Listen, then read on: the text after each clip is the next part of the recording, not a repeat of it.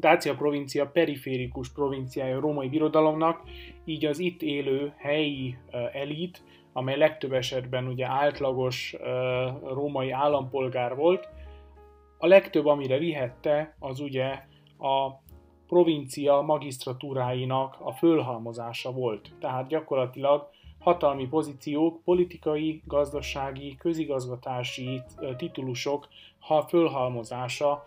többszörös viselése volt a legtöbb, amire egy átlagos polgár vihette. Erre azonban nagyon sok példa van Dáciában. Kialakul egy olyan helyi elit, amely például a sóbányászat, illetve a sókereskedelmet fogja uralni, valamint a legelők és erdők felügyeletét is ugyanez csak ezek az emberek fogják felügyelni, tehát egy nagyon gazdag elit réteg alakul ki Dáciában, amely nagyon jó kapcsolatokkal rendelkezik érdekes módon a vámhivatalnokokkal is, tehát egy olyan gazdasági hálózat tagjait fogjuk itt találni, a Publius Elius családot nevezetesen, és annak több tagját, amely valóban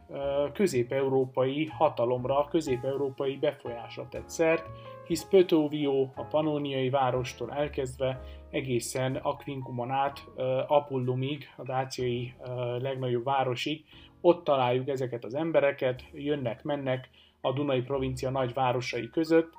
és hát feltételezzük, hogy bizony ez a család és az őket ugye körülvevő elit, az valóban a római, szenátori, császári elithez hasonlóan, bár annál azért természetesen szerényebben élhetett, viszont az ő emlékeik, az ő emlékanyagok azért feltételezhetően Apullum és Dácia provincia nagyvárosainak a legszebb ékei, a legdrágább emlékei lehettek. Valószínűleg, hogy egy ehhez hasonló elit család, egy elit háznak, domus urbánának a hát fontos kelléke lehetett az az ezüstál,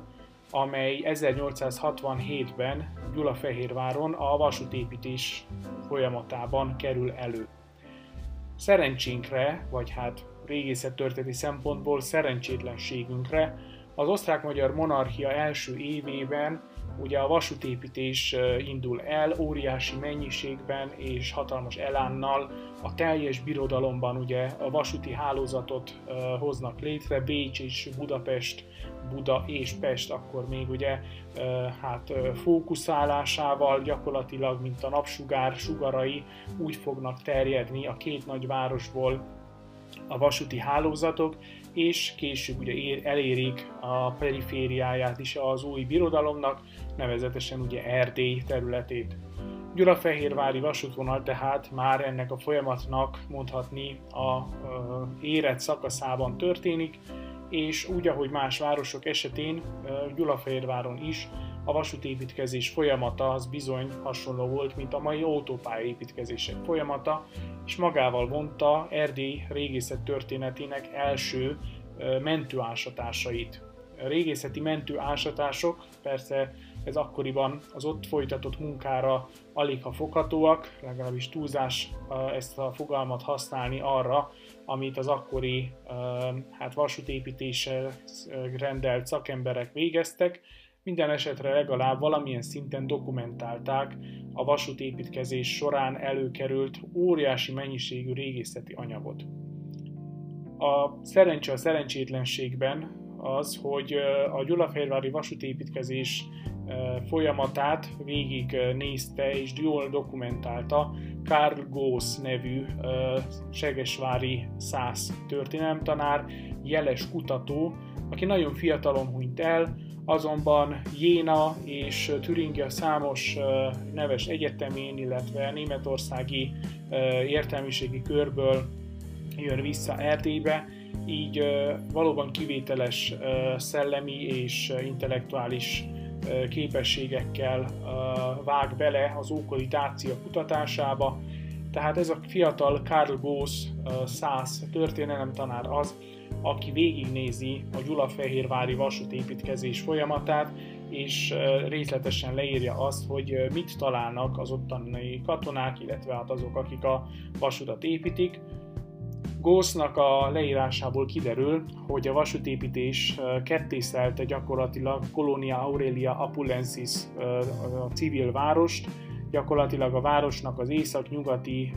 szegmense, és sőt, hát ugye a városnak már a belső része is, a nagy dómuszok, a nagy városi villák területe, az sajnos súlyosan sérül. Onnan tudjuk, hogy ez egy domestikus, tehát ugye lakott és nagy villákkal elterülő terület volt, hogy bizony ebből a részből egy teljesen, teljes épségben fönnmaradt római szentély is előkerül, annak a teljes inventárját, régészeti anyagát, négy oltárt és egy viszonylag jó állapotban megmaradt Jupiter-Tronán szobrát Szebenbe fogják szállítani, illetve a templom mellett több másik római épület is előkerül. Az egyik római épületben pedig egy jelentős ezüstkészlet kerül elő. Az ezüstkészletből sajnos már akkoriban csak egy darab ezüst váza, ezüst hát ugye tárgy maradt fönt, és ez a tárgy aztán Kolozsvárra kerül, a Kolozsvári Erdélyi Múzeumnak a tulajdonába kerül, és nagyon sokáig csak Gooss leírásából, illetve az általa közölt rajzból ismertük ezt a tárgyat.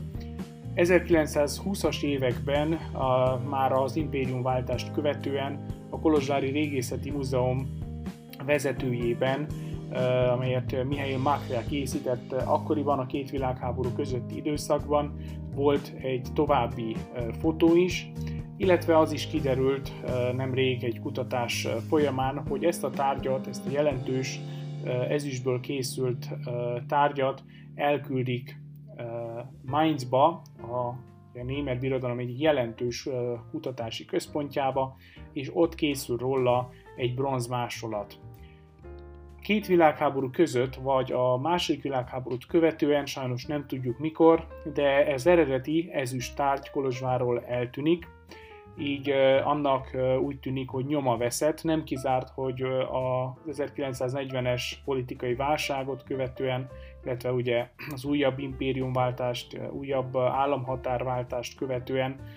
a tárgy valahova elkerül, nem kizárt ugye az sem, hogy Magyarországra, de sokkal valószínűbb, hogy a kommunizmus idején, a második világháborút követően ez a tárgy valószínűleg a fekete piacra kerül, mint meg annyi más régészeti tárgy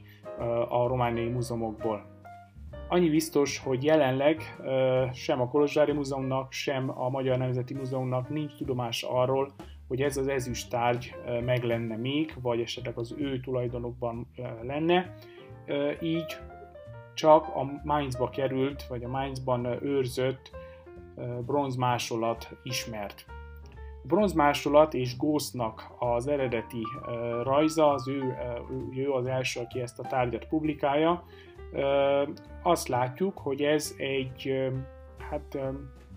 egy érdekes formájú ezüst tál,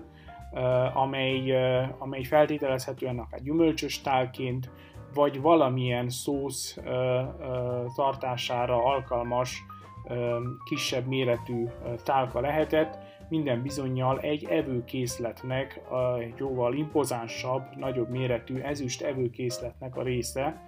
amely sajnos azonban hát nem maradt fönt. Ez a, ez ezüst tál azonban megmaradt, ezen viszont ugye nagyon érdekes, hogy halak és különböző tengeri állatok, illetve madarak láthatóak, tehát feltételezzük, hogy ez is ugye az evéshez, a lakomához köthető jelenet, vagy hát arra asszociálnak az ott megjelenített állatok, amely ugye hát a gazdagságot, a bőséget jelzik, illetve azt szimbolizálják. Tehát az a tény, hogy Apulumban, az egykori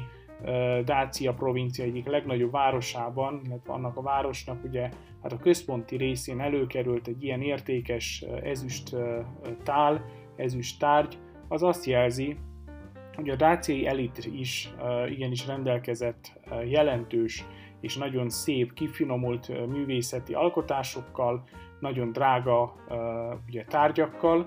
Ez egyébként nem csak ez a jelentős, sajnos ma már elveszett ezüsttál jelzi, hanem sok más apróbb bronzszobrocska például, amely ugyancsak ebből az időből, ezernyolcszázhatvanhét körül kerül elő Erdély területéről, és ezeket, ezek közül két apró bronzszobrocskát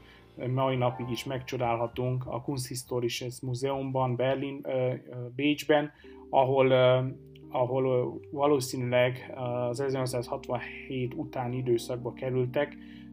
Apulumból, vagy esetleg más római városból, sajnos nem tudjuk pontosan a, az előkerülési helyüket, de annyi biztos, hogy ezek a jelentős művészeti kivitelezésű tárgyak azt jelzik, hogy Dáciában is létezik egy olyan elit, egy olyan vezető réteg, amely amely tárgyak szintjén is kifejezi ugye gazdagságukat, illetve a társadalomban betöltött jelentős szerepüket.